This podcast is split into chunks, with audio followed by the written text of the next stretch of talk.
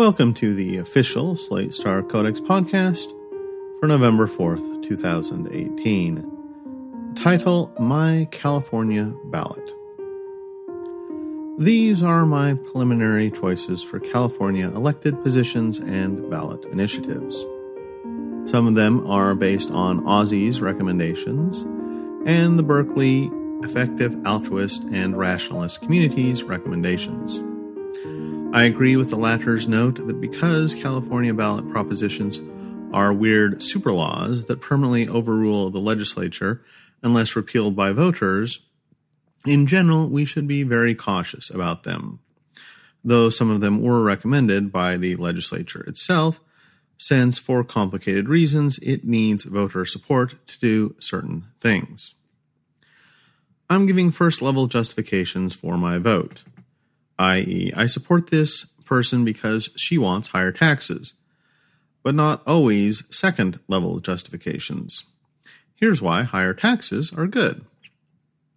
You can usually find discussion of these on other blog posts.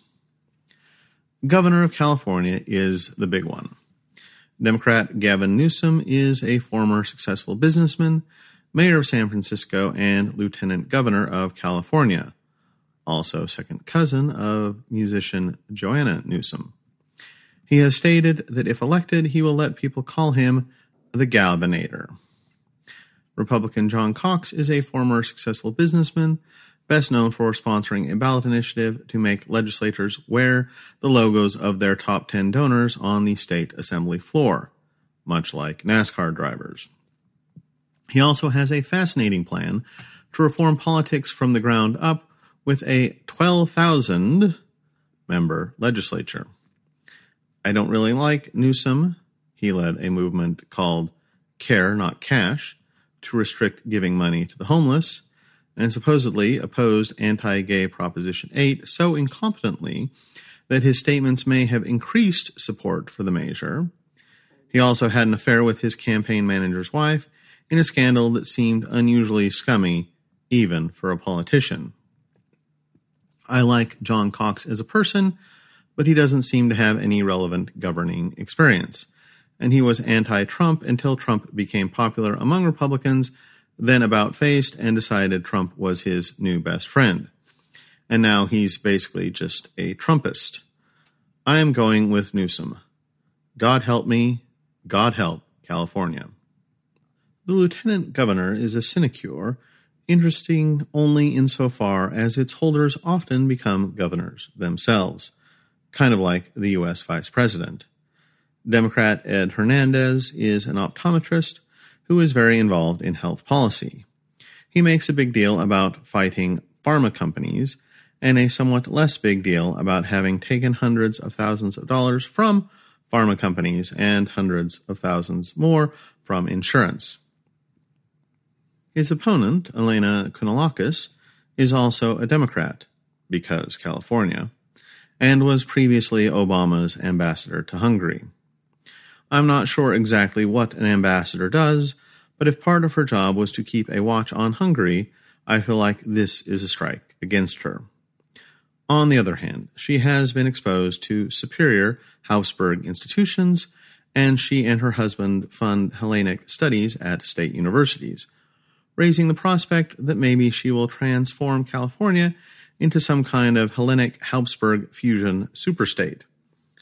More seriously, Hernandez has done some really good work in healthcare, including better drug transparency and easier prior auths. Non doctors will not understand this term. Doctors will hear it and rush to vote for him immediately. But he seems anti Medicare for all and kind of in the pocket of insurance companies.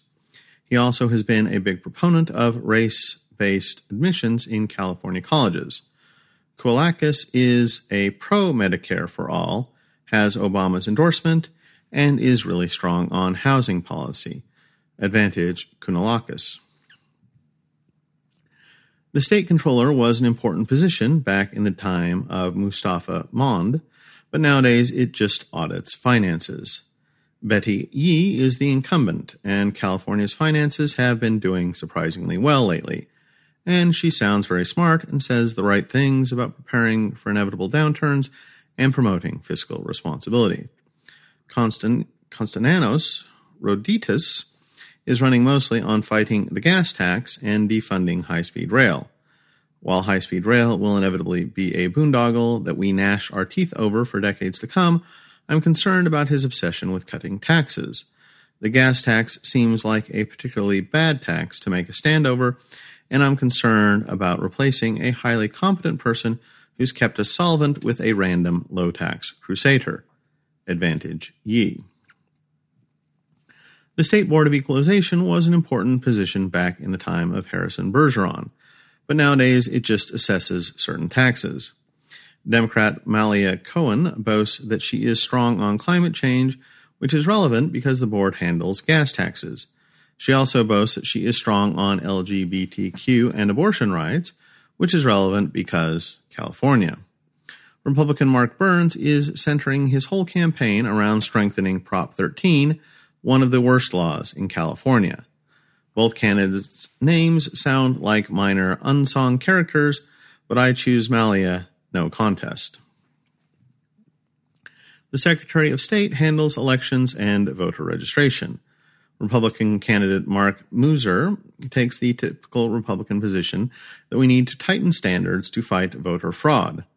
Democratic candidate Alex Padilla takes the typical Democratic position that there is no such thing as voter fraud and worrying about it is discriminatory.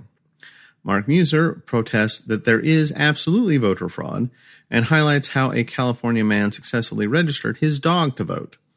Alex Padilla says that not wanting dogs to vote is discriminatory, and he will order all poll workers to accept wet, slightly chewed up ballots. Mark Meuser protests that the man who registered his dog to vote had registered his other dog to vote 20 years earlier, and still nobody has taken any action. Alex Padilla boasts of endorsements from some of California's top politicians, like Mayor Max of Idyllwild. I respect Mr. Meuser's strong anti dog stance, but I'm concerned, based on his name, that he may secretly be a cat. Advantage Padilla. The state treasurer helps manage investments and finances.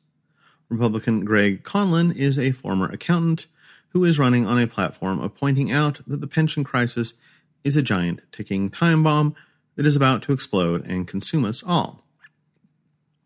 Democrat Fiona Ma is running on a platform of investing in shiny, popular causes that make us feel good about ourselves and covering the time bomb with a pile of leaves so its ominous ticking noises don't keep us up at night. Advantage Conlon. The Attorney General leads a vast army of attorneys into battle against the attorneys of foreign lands. Democrat Xavier Becerra is the incumbent and has an unblemished record of taking the most liberal possible position on everything. Republican Stephen Bailey is a judge who is strong on crime and very tough, and so serious that he can call the lawsuit over Trump's wall borderline frivolous without adding even so much as a pun not intended. While neither candidate really talks much about mass incarceration, it's pretty clear that Bailey gets an erection every time he thinks about it, and Becerra plans to ignore it while demonstrating conspicuous outrage about Trump's latest tweet. Advantage Becerra, I guess. Reason calls the insurance commissioner race the most important election you've never heard about. Apparently, California has a system where a commissioner has to approve all new insurance products. The commissioner sometimes uses his power in weird ways. For example, one official refused to approve insurance's plans unless they divested from investments in coal. Steve Poizner is a Bay Area tech entrepreneur and used to be a Republican but has since switched to being an independent. If he wins, he will be the first independent elected to a major position. Ricardo Lara is one of the state Senate's most liberal members and running as a Democrat. I don't have the background to judge the technicalities of insurance policy, but Poizner is a former incumbent who, by all accounts, did pretty well. And I think it's great that a nonpartisan person might win a major position. Advantage Poizner. Everyone dislikes Dianne Feinstein for a different reason. Some people dislike her support of, for the Iraq War and for the drug war. Other people dislike her attempted constitutional amendment to ban flag burning. Other people dislike her support for the Patriot Act, mass surveillance, prosecuting Edward Snowden, and banning strong encryption. Other people dislike her opposition to single payer health care. Other people dislike her support of arms sales to Saudi Arabia. Other people dislike her consistently bad positions on free speech, from supporting universities turning away conservative speakers to supporting universities' right to expel students who criticize Israel to sponsoring an act that classifies various nonviolent forms of animal activism, animal activism as potential eco-terrorism. I hear some people are Republicans and have an entirely different set of reasons to dislike her. In these divided times, there isn't much that can make people step across the aisle and shake hands with people on the other side of hot button issues. But disliking Dianne Feinstein is something that all of us, rich and poor, white and black, urban and rural, can get behind. I have no real opinion on the other Democrat, Kevin DeLeon, so I am voting for him. For House of Representatives, it's the Democratic candidate versus the Green Party candidate, because California. The Green Party candidate, Laura Wells, looks pretty great. She seems like a smart person who helped institute instant runoff voting in Oakland, giving the city one of the few sane voting systems in the U.S. Barbara Lee is not nearly as awesome, but she did cast the only vote against authorizing military force in the war on terror in Congress. This is sufficiently impre- this is a sufficiently impressive act that I will vote for her anyway, even though I think she is worse on a lot of other things. I would rather reward Congresspeople for taking high variance, unpopular stands that turn out to be right than get someone who will be a 5% better technocrat. Sorry, Laura, if you run for something else later, I will support you for that. There's also a race for 15th District, which sounds like one of those groups that sends people to the Hunger Games. This is a Buffy this is Buffy Wicks versus Jovanka Beckles. Beckles is a socialist who is running on the presumption that restricting housing supply will make it more affordable and on accusing everyone else of being corporate profit establishment capitalist shills. Wicks is endorsed by Barack Obama and East Bay for All, and supports building more housing. I also support her vampire slaying work. I'm not just going off her name, she even looks similar. Advantage Wicks. There are 10 judges up for re election. Most sources recommend that people vote yes for all of them to preserve judicial independence.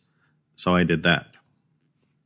The state superintendent of public instruction runs the education system. For an enforced nonpartisan office, this race is pretty heated. It has 50 million in spending, and when I Google either candidate's name, I get attack ads trying to tell me why not to vote for him. Both candidates support increased funding and universal pre K because California.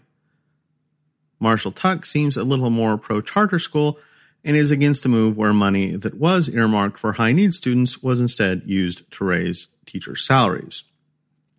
Thurmond has the support of teachers' unions, which I guess makes sense considering. I'm usually pro charter school and pro supporting high need students, but Thurmond supports later start times for middle and high school, and this is pretty important to me. But Tuck has more experience and the support of Obama's education secretary, so I guess I'll go with him. Proposition 1 authorizes bonds to fund affordable housing. The California legislature requested this, newspapers unanimously support it, and affordable housing seems good. Yes. Proposition 2 authorizes redirecting money earmarked for mental health care to housing mentally ill people. The legislature supports it housing the mentally ill is probably better for them than whatever else this money was going to do, and I generally support giving the government more flexibility on how to spend its money. Yes. Proposition 3 authorizes bonds to fund water supply projects. The legislature did not request this. Environmental groups are skeptical. It is sponsored by companies that would benefit from it. Newspapers are unanimously opposed. No. Proposition 4 authorizes bonds to build children's hospitals. The legislature did not request this. There are always propositions to fund children's hospitals, and it seems kind of unfair since you're not allowed to be against healthy children. There is no real evidence of a child children's health crisis. No. Proposition 5 expands a previous proposition that says people's taxes on their house cannot increase too quickly while they live in it. This created a problem. Imagine that you are a 70 year old whose children have moved away and whose spouse has died. You live in the big five bedroom house you raised your family in 40 years ago, but you want to move somewhere smaller and closer to caregivers and more accessible given whatever health problems you might have. Since buying a new house resets your property taxes, instead of having your taxes pegged to what your current house cost 40 years ago, you would have to pay the value of your new house today. This would mean order of magnitude increases in taxes. So you just never move and keep occupying the five bedroom house as a single person, whether you like the house or not. To solve this problem, the 1980s measure Proposition 60 allowed elderly homeowners move to move once to a smaller house in the same county and keep their previous property tax assessment. The current Proposition 5 would say that they can move as many times as they want to any sized house in any county and keep their tax assessment. It also extends this to disabled homeowners who might also need a one story house or house with more accommodations after they become disabled, and who might also be financially unable to manage the move if this would raise their property taxes. Overall, I agree with the idea that taxes should not distort the market and force you to live in a house that is too big for you or doesn't accommodate your disability, Given that there is a housing crisis, forcing people to live in houses that are too big for them seems especially stupid. The California Chamber of Commerce also agrees and says this would free up 100,000 additional houses a year to help ease the housing crisis. However, all of my friends, including the ones who are supposedly YIMBY, are very angry about this. I am having difficulty figuring out why, in between all the use of I've got mine and this is about hating poor people, but I think it has something to do with anger at the idea that some people can keep their property taxes low forever. I agree this is bad, but it is the existing system. This new proposition just stops favoring people who keep their current home over people who, for reasons of age or disability, have to move houses. I understand anger about low property taxes but making it harder for older or disabled people to move into houses that meet their needs feels like a particularly cold hearted way of expressing that. It sounds like the main area of disagreement is whether, if this proposition fails, elderly and disabled people will move anyway but pay higher taxes, or whether they will just stay around to avoid the tax increase. Studies suggest that the lock in effect from Proposition 13 is real but don't let me compare it to anything else or say how much of it has stuck around after Proposition 60. Since this is a matter of comparing coefficients, and I don't know the coefficients, I'm tempted to just look at endorsements. Bloomberg seems in favor, Reason seems ambivalent, and YIMBY Action says no. I think the amount of time it would take for me to feel comfortable with my opinion on this is higher than any possible benefit of getting it right, so I will abstain. Proposition 6 repeals the gas tax. The gas tax is a reasonable way to internalize the cost of road infrastructure to drivers. It also helps fight climate change and raises much needed funds for the state. While it is regressive compared to an optimal tax policy, it's probably better than whatever else would replace it. No. Proposition 7 allows the legislature to change daylight savings time in ways consistent with federal law.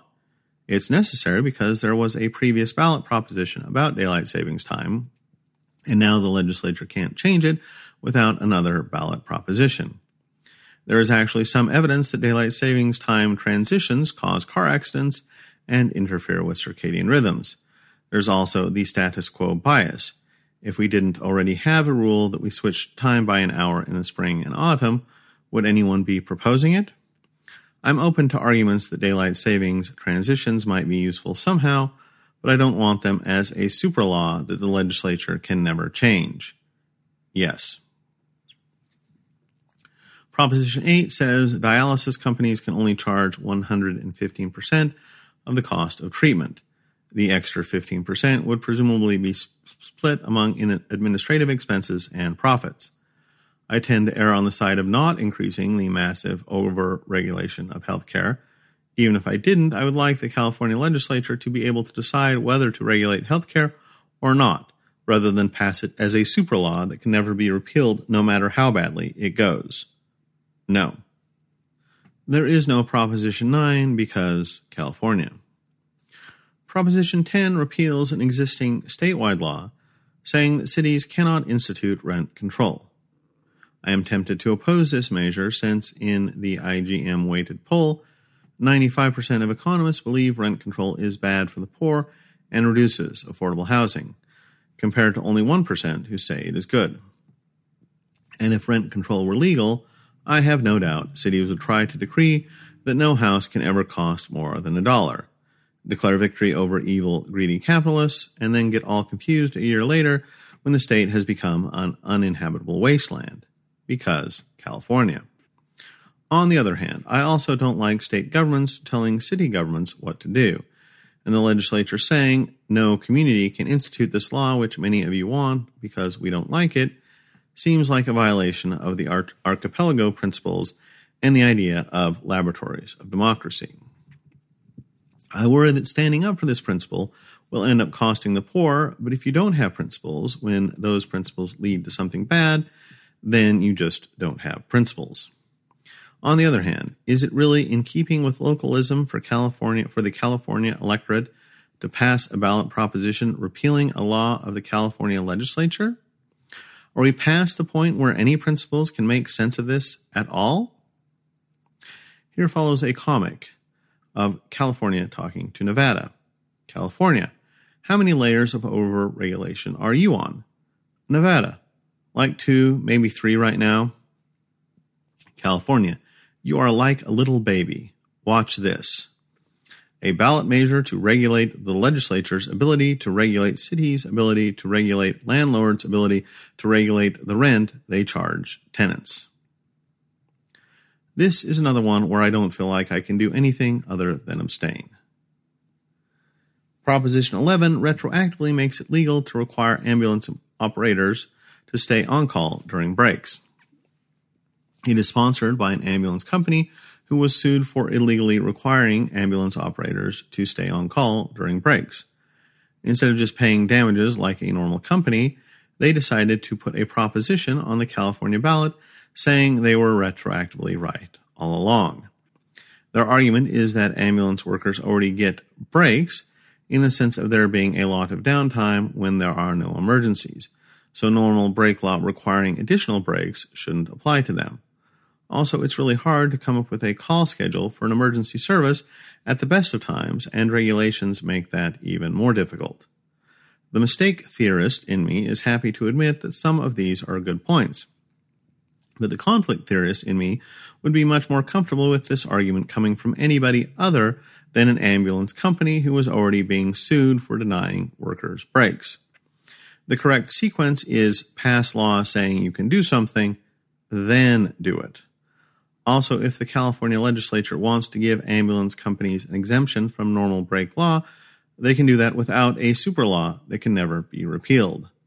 No.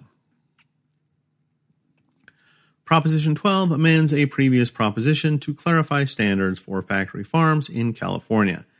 It mandates cage free confinement for some animals and increases minimum cage sizes for others. This is a very simple measure to prevent a tiny bit of preventable animal cruelty and make factory farming a little less bad. It is strongly supported by everyone in the effective altruist movement and most animal rights groups. It is opposed by PETA, who believe that animals should not be farmed at all, and by economists who point out that raising the minimum cage destroys jobs for low cage workers. That part about the economists was a joke. There is no good reason to oppose this measure. Strong, yes. If you only take my advice on one measure on the California ballot, let it be supporting this one. Also, there was an old socialist talking point that all of the promises of reform within capitalism only amount to bigger cages, longer chains. If Proposition 12 passes, capitalist reformers will have fulfilled half of their promises. How many other systems can say the same? This audio version of Slate Star Codex is provided with the permission of Scott Alexander. I am not Scott. I'm Jeremiah, and you can find me at wearenotsaved.com, where I also have a podcast. For anyone wishing to reference this content, please do so by linking to the original post. If you think having an audio version of Slate Star Codex is valuable, and you have nothing better to do with your money, consider donating at patreon.com slash ssc podcast or leave us a review somewhere. Until next time.